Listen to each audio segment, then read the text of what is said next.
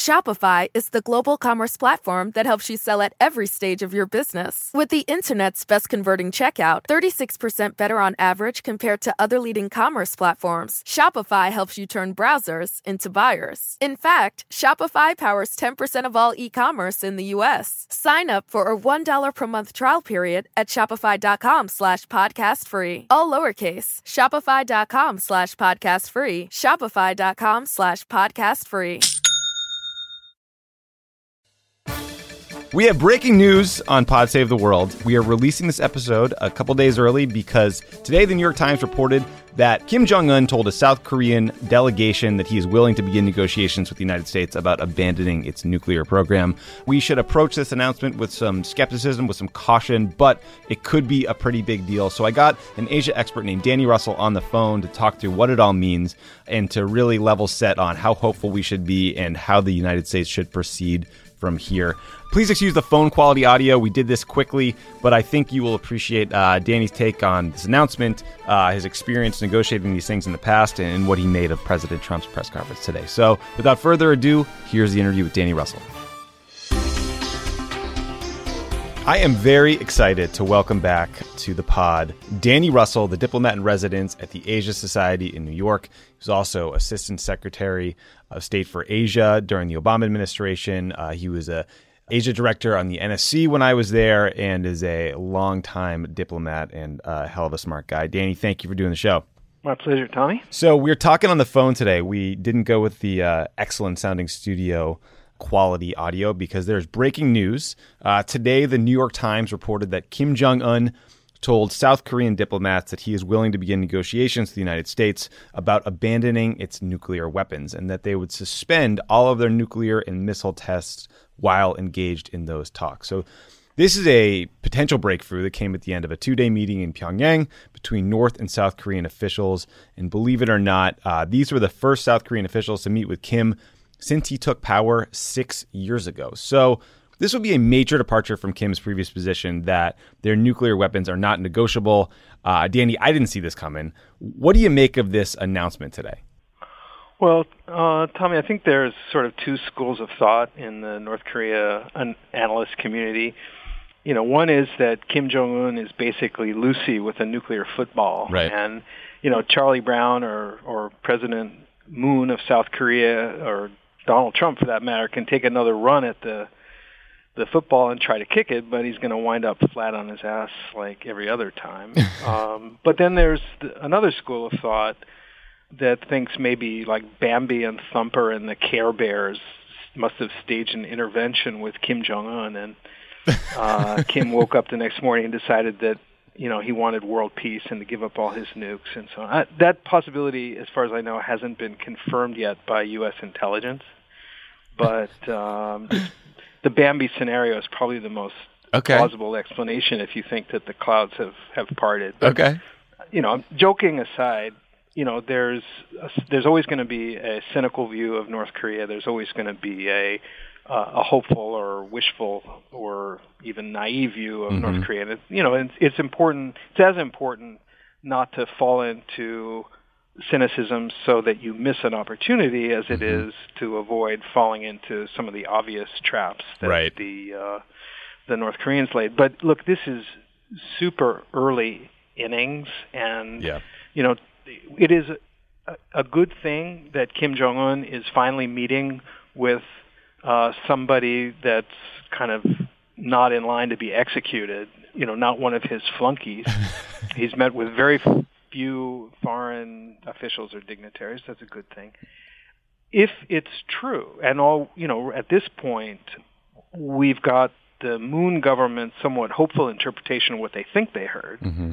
And if they heard what they think they heard, that sounds like a pretty profound reversal of Kim's fundamental principle of not relinquishing his nuclear sword and shield, mm-hmm. like you pointed out. But if he is even hinting at this, yeah, that's a good thing, but it, I'd say it's uh, far from convincing that uh, we're on the path to some kind of peaceful settlement or credible negotiation. Yeah. We've got to put it to the test. Yeah, I, I think you're exactly right. That like It's not cooler to be cynical about potential progress. Uh, it is good to be cautious and prudent, but uh, we should allow for these openings to emerge. That said, our president at a White House press conference this afternoon definitely took the the Bambi and Thumper perspective. He said he believes that Kim Jong Un's offer was sincere. Uh, he half joked that the reason for his change of heart is quote me kind of funny. And then he went on to not joke that this was because of pressure from sanctions and help from China. Is that a fair assessment? Well, he also told the Gridiron Club apparently that he'd gotten a phone call from North Korea recently, um, which was half true because he got a phone call from the president of South Korea. distinction uh, worth noting, perhaps. Um, look, it is to be hoped that the uh, kind of corrosive effect of the sanctions over the years in aggregate uh, and the improved enforcement in recent years, driven by North Korea's egregiously bad behavior, is starting to have an effect. The, the whole point of the strategy that was pursued by the Obama administration, and despite denials, is actually being pursued by the Trump administration. It's the same basic uh, approach of applying sanctions, bolstering deterrence and defense, tightening uh, cooperation, coordination with allies and partners, and trying to keep the door open to diplomacy.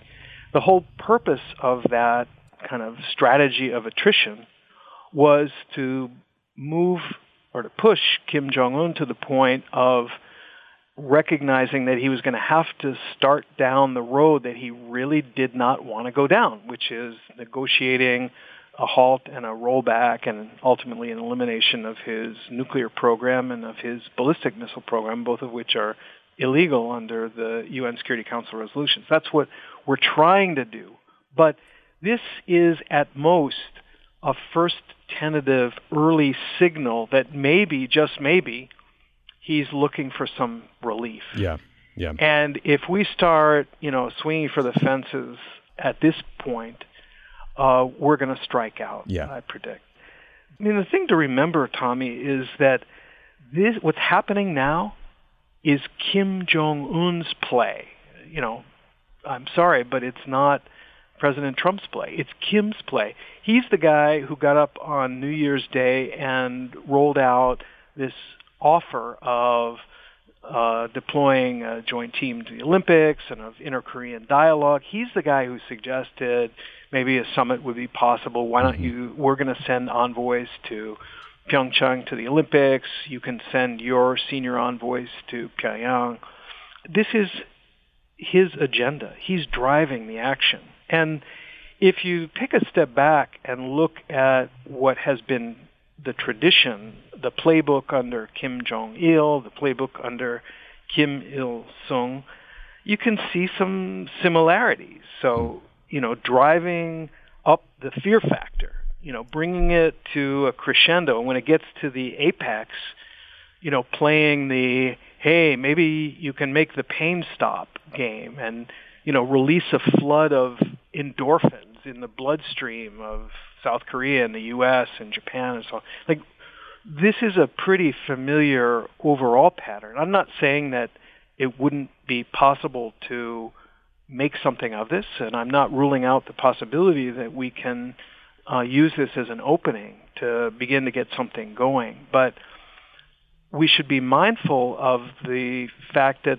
there are more steps to the you know North Korean square dance mm-hmm. than just these two because usually it goes on to demand more and more concessions from the West without giving up anything in return start getting to the point of being ridiculous where we put our foot down and then suddenly oh North Korea is the aggrieved party again it's the American hostile policy you know, back to the escalatory phase, and now we're seeing ICBMs, now we're seeing nuclear tests again. You know, he wants to be bought off. And so what we may be starting is the haggling phase. And that means that it's very important because the Koreans are, by and large, pretty good negotiators. It's very important that we stay firm and focused on what North Korea has to do ultimately to be able to get out from under sanctions and to avail itself of the many good things, diplomatic normalization, economic aid, peace treaty, and so on, mm-hmm. that the U.S. and ROK, Japan, and even China have on offer. Right. So you, you made an important point, which is you don't want to try to hit a home run and strike out and, and end up getting nothing done. And I've heard Ash Carter, former Secretary of Defense, make a similar point that the way you conduct diplomacy with North Korea is to have sort of small, specific, concrete steps, right? So uh, I say that as a caveat to the following question, which is nitpicking at all these details, because a moratorium on missile and nuclear tests doesn't mean that North Korea would have to stop building more nuclear weapons, right? Which which makes experts concerned that this could be a way to buy some time while they increase their arsenal. Is that a deal breaker, or should we be cool with the progress uh, that this deal would constitute, even if it meant them, you know, increasing the aggregate number of nuclear weapons they have? Well, Tommy, I mean, you know, in isolation, a moratorium is a very good thing. You do definitely want North Korea to stop testing. As you are pointing out, the testing is the one-fifth of the iceberg that's above the water, and the rest of the program continues unabated unless there is inspection by the IAEA, et cetera, and, and pretty stiff provisions. And those are provisions that in the past have uh, tanked uh, efforts to reach a, and sustain a deal. So a moratorium, while talks are underway, is a necessary condition, but it's not a sufficient condition for uh, making real progress and mm-hmm. making real headway. Um, look, North Korea, in my view, doesn't want to wage a nuclear war. Mm-hmm. It wants to, in the first instance, if it can swing it, negotiate a rental deal where we basically pay off North Korea month to month, week to week to tamp down its misbehavior and not to scare the horses.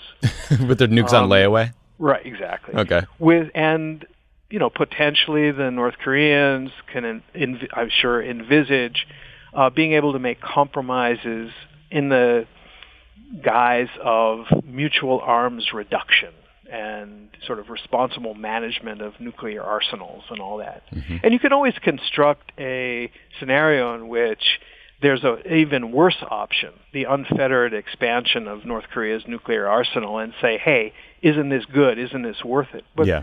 the question is always going to be, what are we paying for it? And what are we really getting for what we're paying?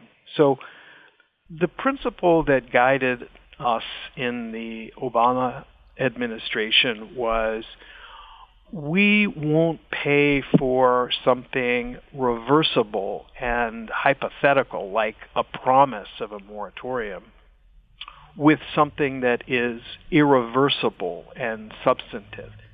But if North Korea will do something, will take an irreversible step to walk back its nuclear and missile programs to begin coming into compliance with the Security Council resolutions in a way that can't be just switched back at a moment's notice, then for sure we want to respond positively. Right. It's the difference, Tommy, between trying to bribe North Korea, what I call a doggy treat, right? I mean, if North Korea takes a step in the right direction, we should respond positively.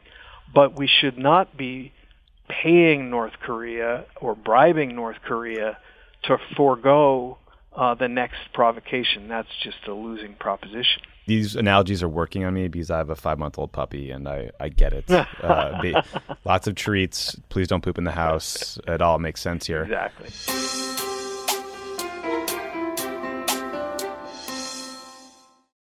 Pod Save the World is brought to you by the UN Refugee Agency. The UN Refugee Agency, or UNHCR, responds to emergencies and provides long term solutions for refugees. They provide aid in over 130 countries, including Ukraine, Syria, Afghanistan, and Sudan, where people are forced to flee from war and persecution at their greatest moment of need. UNHCR helps and protects refugees by providing food, shelter, medical care, and other life saving essentials. The agency jumpstarts relief in three key ways. They transport core relief items stored in even the most remote areas of the world. They deploy expert emergency staff trained to help in crisis situations, and they transfer funds directly to support the emergency. Because of generous supporters and donors, UNHCR can scale up its response within 72 hours of a large scale emergency. Your support helps provide life saving aid for refugees whenever and wherever emergencies occur. Donate to USA for UNHCR by visiting unrefugees.org slash donation. That's unrefugees.org slash donation. Support for Pod Save the World comes from the International Rescue Committee. The IRC works in more than 50 countries, serving people whose lives have been upended by war, conflict, and natural disasters. In places like Gaza, Ukraine, and Sudan, displaced families are experiencing war, extreme hunger, and life threatening injuries. In Gaza, ongoing violence, bombardment, and blockade have made survival difficult for families living in damaged buildings and tents. The lack of safe water, medicine, and healthy food contributes to the spread of diseases, and children are especially at risk. The International Rescue Committee is working with local partners in Gaza to provide life saving medical care to injured civilians. The IRC works around the world to help families in crisis by delivering critical supplies such as therapeutic food for malnourished children, clean water, cash assistance, and more. Your donation will support this work and help children and families survive. Listen, the International Rescue Committee is an incredible organization. They are doing the Lord's work all around the globe. I have donated to them, you know, for many, many years now because I know that my dollar will go towards helping people. It's not going to go to administrative costs or overhead fees. It's just an incredible group doing great work. I hope you'll consider them. Donate today by visiting rescue.org slash rebuild. That's rescue.org slash rebuild. This show is sponsored by BetterHelp. We all carry around different stressors, big and small. When we keep them bottled up, it can start to affect us negatively. Therapy is a safe space to get things off your chest and to figure out how to work through whatever's weighing you down. If you're thinking of starting therapy, give BetterHelp a try. It's entirely online, it's designed to be convenient, flexible, and suited to your schedule. Just fill out a brief questionnaire to get matched with a licensed therapist and switch therapists anytime for no additional charge. Listen, if you're listening to Pod Save the World, you need some therapy. If you're watching the events around the world that might freak you out, got this election coming down the pike. There's a lot of stuff that people uh, are stressed about, that are anxious about, stuff that makes you lose sleep, and therapy can help. Get it off your chest with BetterHelp. Visit betterhelp.com slash crookedworld. Go today to get 10% off your first month. That's betterhelp, H-E-L-P dot com slash crookedworld. Mark Landler from the New York Times uh, broke this story, so a lot of credit to him. And, and in that piece, he talked about the fact that the U.S. and South Korea do these big annual joint military exercises that piss off the North Koreans uh, and the Chinese really to no end. They hate it. And in fairness, it kind of looks like we're preparing an invasion. So I get that. We delayed those joint military exercises with the rocks with the South Koreans during the Olympics this year. I was surprised to read in Landler's story in the New York Times that apparently Kim Jong un didn't demand that the exercises planned for April be suspended again. That is another seemingly remarkably flexible position, no?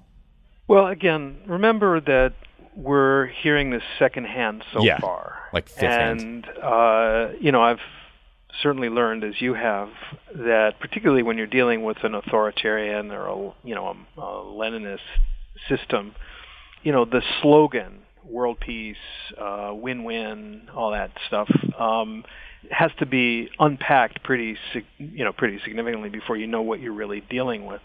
So, are the South Koreans kind of putting an optimistic gloss on traditional statements by North Korea that, you know, hey, if only America would give up its hostile policy, then, you know, anything is possible. Who knows? Mm-hmm. Maybe that translates into South Korean as, okay, we're ready to give up our nuclear weapons. but to my ear, it means you know, first the U.S. needs to withdraw all of its troops from the Korean Peninsula, and then you know the president of the United States needs to crawl over a field of broken glass, apologizing, and then maybe. Um, so that's why I keep saying that we're in very very early innings yeah. here, and it's it's it's way too early to know. But it's wrong to assert that the U.S. ROK uh, annual exercises, and there there's sort of two packages of uh, annual of exercises each year. It's wrong to assert that those are necessarily deal breakers mm-hmm. because mm-hmm. the record shows that when North Korea, which after all is kind of a one man band, when the leader of North Korea found it convenient to ignore the exercises, he ignored them. And by the way, North Korea conducts the same sort of exercises more or less concurrently. Yeah, so, yeah, like, what about that? And then conversely, when the leader of North Korea found it convenient to make this a big casus belli deal breaker, woe is me, the world is unfair, then he turned his propaganda machine uh, on that as evidence of the hostile policy. So North Korea can go either way depending on what it judges to be in its interest in the short term. Right. Secondly, if the U.S. and South Korea accept the premise that defensive exercises that are meant to protect Seoul from a sneak attack or a sudden attack from the thousands and thousands of rockets and artillery pieces that are lined up just a few miles north of the DMZ, that those normal defensive exercises, which by the way, as I said, are partner to the ones that South that North Korea itself conduct, if we accepted that is on a par with North Korea's illegal nuclear and ballistic missile programs, then hello, kind of what kind of negotiators are we? Like those are fundamentally different things. One is straight up legitimate defense. We've been doing it for decades and guess what? We have never chosen to invade or attack North Korea. The other is explicitly outlawed under a mandatory Chapter 7 of the UN Charter resolution of the Security Council. Like those are pretty fundamentally different propositions Mm-hmm. and we shouldn't buy into it. The last thing I'd mention is that this, these exercises are a critical piece in training the conscript army of South Korea these soldiers turn over every 18 months. They are, it is not a professional volunteer army like the American is. And so to skip one year of this training exercise, which although it has a field component is really more sort of tabletop computer classroom and uh, logistical training stuff, means that you have a whole generation of South Korean conscripted soldiers who don't know what the fuck they're doing. Fair point. And the U.S. and the ROK military are going to have a tough time conducting the defense of Seoul and South Korea if the South Korean conscripts don't get their training in. So Yeah.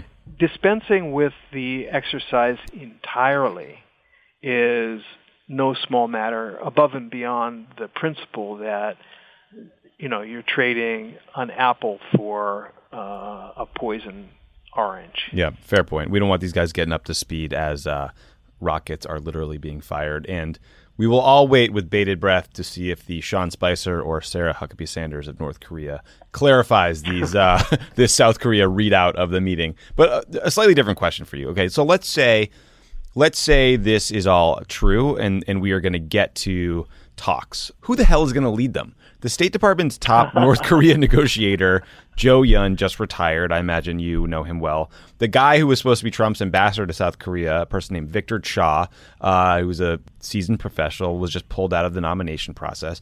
Who has the chops to do this? How senior should the U.S. negotiating team be? Like, is Dennis Rodman available? Is he the right guy? Uh, what do you think? Uh, well, Dennis Rodman, I'm sure, is available. Yeah. Um, look, I mean, look at who Kim Jong Un sent to the Pyeongchang Olympics. Not to mention his sister, the princess. You know, he he sent for talks with the South uh, two very very senior officials who are quite close to him, and you know who are probably number one and two on the next to be purged if they look at him cross-eyed list Yeah. look at who President Moon sent to Pyongyang to, you know, conduct the next uh, round. Uh, his spy chief and his national security advisor, the the two officials who uh, are closest to him, who have his trust, who've been with him the longest. You know, this is, and by this I mean dealing with North Korea isn't an amateur sport.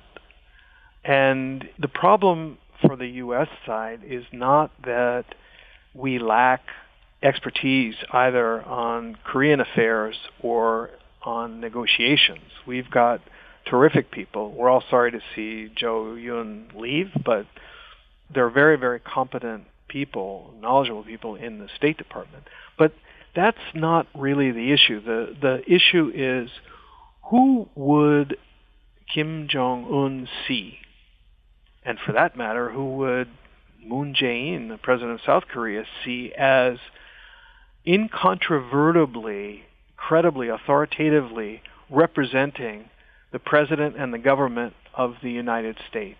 And could that person engage in some kind of diplomatic effort without a reasonable fear that Twitter was going to, you know, pull the rug out from under yeah. him at any moment. Right.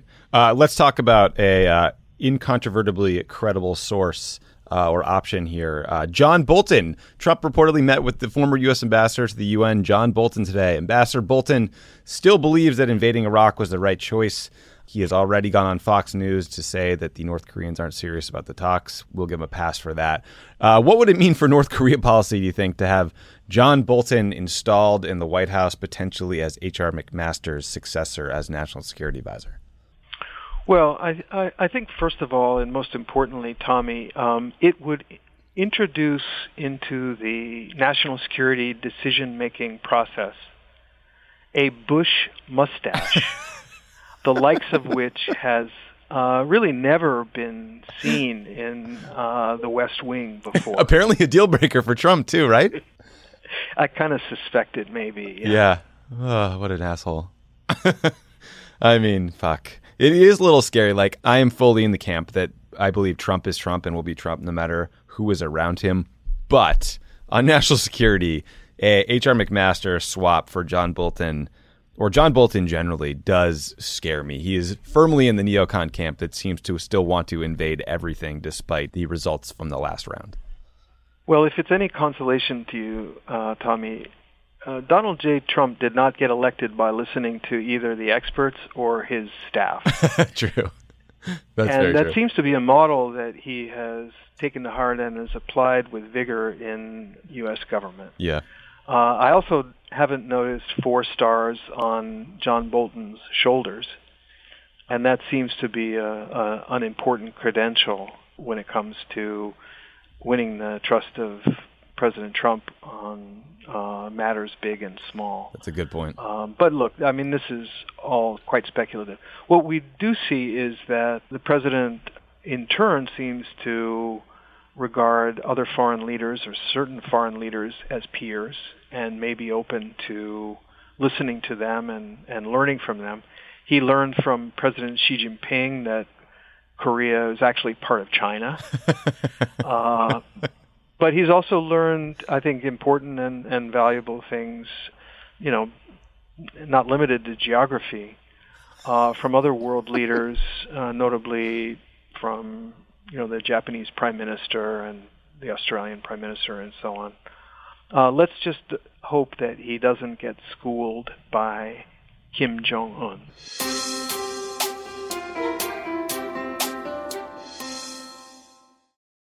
Shopify is the global commerce platform that helps you sell at every stage of your business. With the internet's best converting checkout, 36% better on average compared to other leading commerce platforms, Shopify helps you turn browsers into buyers. In fact, Shopify powers 10% of all e-commerce in the US. Sign up for a $1 per month trial period at shopify.com slash podcast free. All lowercase, shopify.com slash podcast free, shopify.com slash podcast free. All right, people, we all know the stakes of the 2024 election are high, whether it's keeping the Senate, taking back the House, or stopping Republicans at the state level. If you're ready to make a real difference, sign up for Vote Save America's 2024 volunteer program. And just to make it interesting, we're pitting you against each other. Vote Save America will sort you onto a team, east or west, and you'll compete with a community of other volunteers to maximize your impact on the ground with opportunities tailored to you and the causes you care about. The team with the highest volunteering stats could secure the biggest prize of all the continuation of American democracy. Head to votesaveamerica.com slash 2024 now and get ready to organize or else. This message has been paid for by Vote Save America. You can learn more at votesaveamerica.com, and this ad has not been authorized by any candidate or candidates committee. Are you like me and tracking the polls obsessively this election year? Well, Dan Pfeiffer's right there with you, and he's taking them seriously, but not literally. Take an average of the polls. Don't forget about any one poll. And the thing that we try to tell everyone in every episode of this podcast is a poll that has Biden up to and a poll that has Biden down to, they all tell you the exact same thing, which is this is a very, very close race. The goal of this podcast is to help people understand polling and freak out about it just a little bit less. Explore the latest polls, what they actually mean, and whether or not it's time to hit the panic button. Tune into Polar Coaster with Dan Pfeiffer, Crooked's latest subscriber exclusive show. To get access, subscribe to our Friends of the Pod community only at crooked.com slash friends.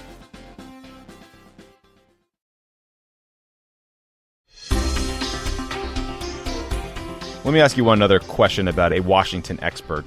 Senator Lindsey Graham recently said that a war with North Korea would be, quote, worth it in terms of long term stability and national security. He continued, if there's going to be a war to stop Kim Jong un, it will be over there. If thousands die, they're going to die over there. They're not going to die here, he added. And Trump told me that to my face. Two questions. What do you make of this assessment that a war with North Korea will be worth it? And two, do you think this is a winning message for our allies in the region? uh, well, I I think the answers are pretty clear. First of all, the United States has successfully, importantly, prevented war on the Korean Peninsula for now six decades, uh, in part uh, because people had a memory of what the last one was like. And uh, we should be mindful of the warnings of credible senior U.S. military officers, current and former, who warned that the First Korean War would look like a cakewalk yep. compared to what we would face if we uh, did battle uh, on the Korean Peninsula again. Now, I'm not suggesting for a minute that military options should be or are off the table. They can't be. And no president of the United States can be sanguine in the face of a North Korea that's uh, moving at breakneck speed towards the capability of being able to deposit a viable nuclear weapon on U.S. soil via an ICBM. Uh, and President Obama was not prepared to sit by and watch that happen, nor is President Trump. But the notion of a surgical strike kind of overlooks the fact that in surgery you wind up with a, a lot of blood, uh, a lot of you know a lot of organs, uh, a lot of gore, and unfortunately a lot of deaths. And the over there part not only undermines the important deterrent capabilities of the United States, which is really what's stopping Kim Jong Un from actually uh, drawing blood. But it also misses a very fundamental point, which is we're over there too.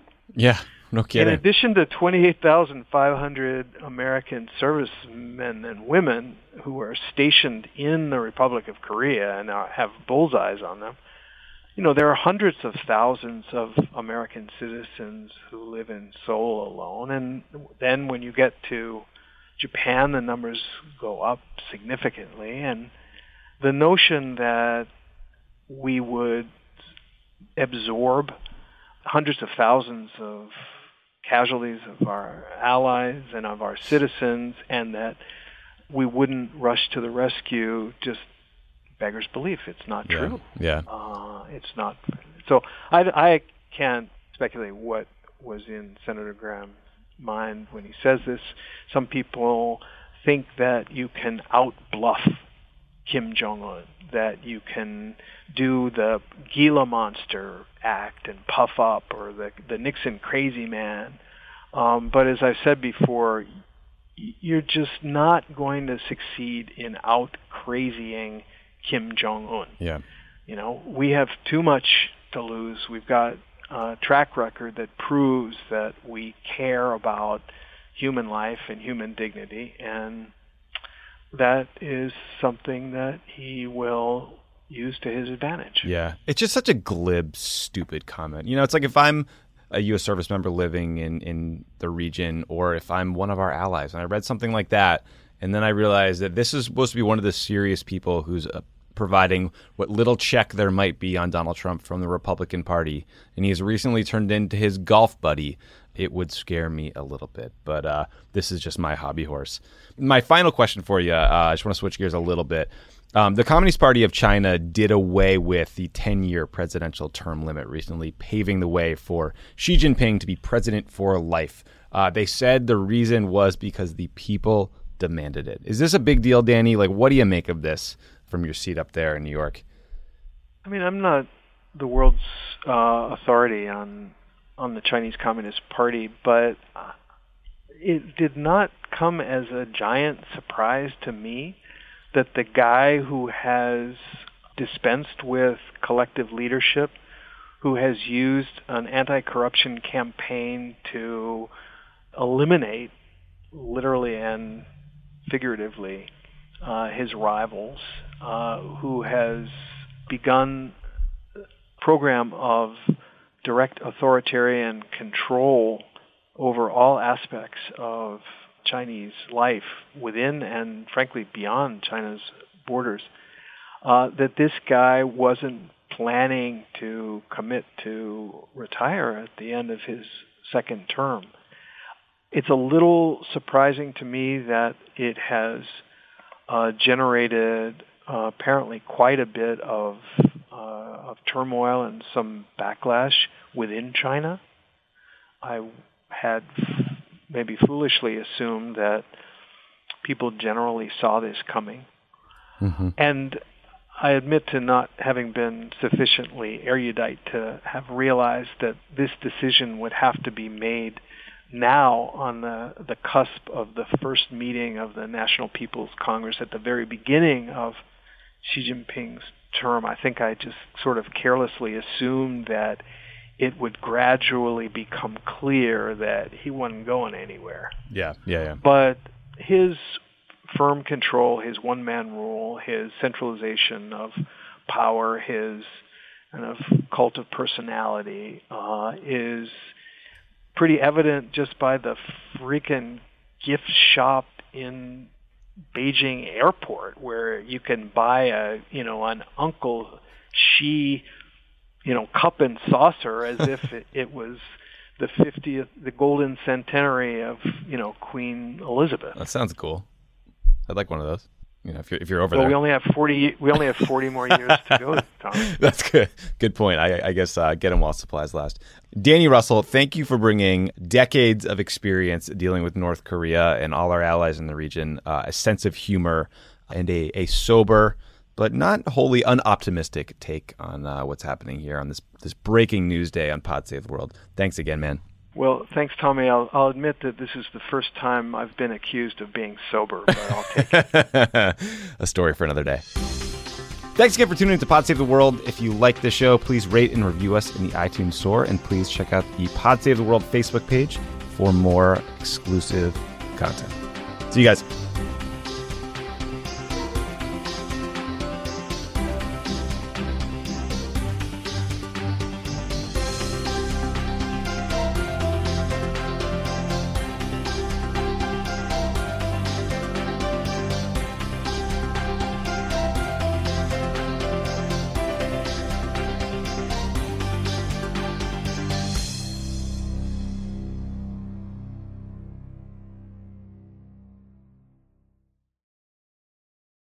Shopify is the global commerce platform that helps you sell at every stage of your business. With the internet's best converting checkout, 36% better on average compared to other leading commerce platforms, Shopify helps you turn browsers into buyers. In fact, Shopify powers 10% of all e-commerce in the US. Sign up for a $1 per month trial period at shopify.com slash podcast free. All lowercase, shopify.com slash podcast free, shopify.com slash podcast free.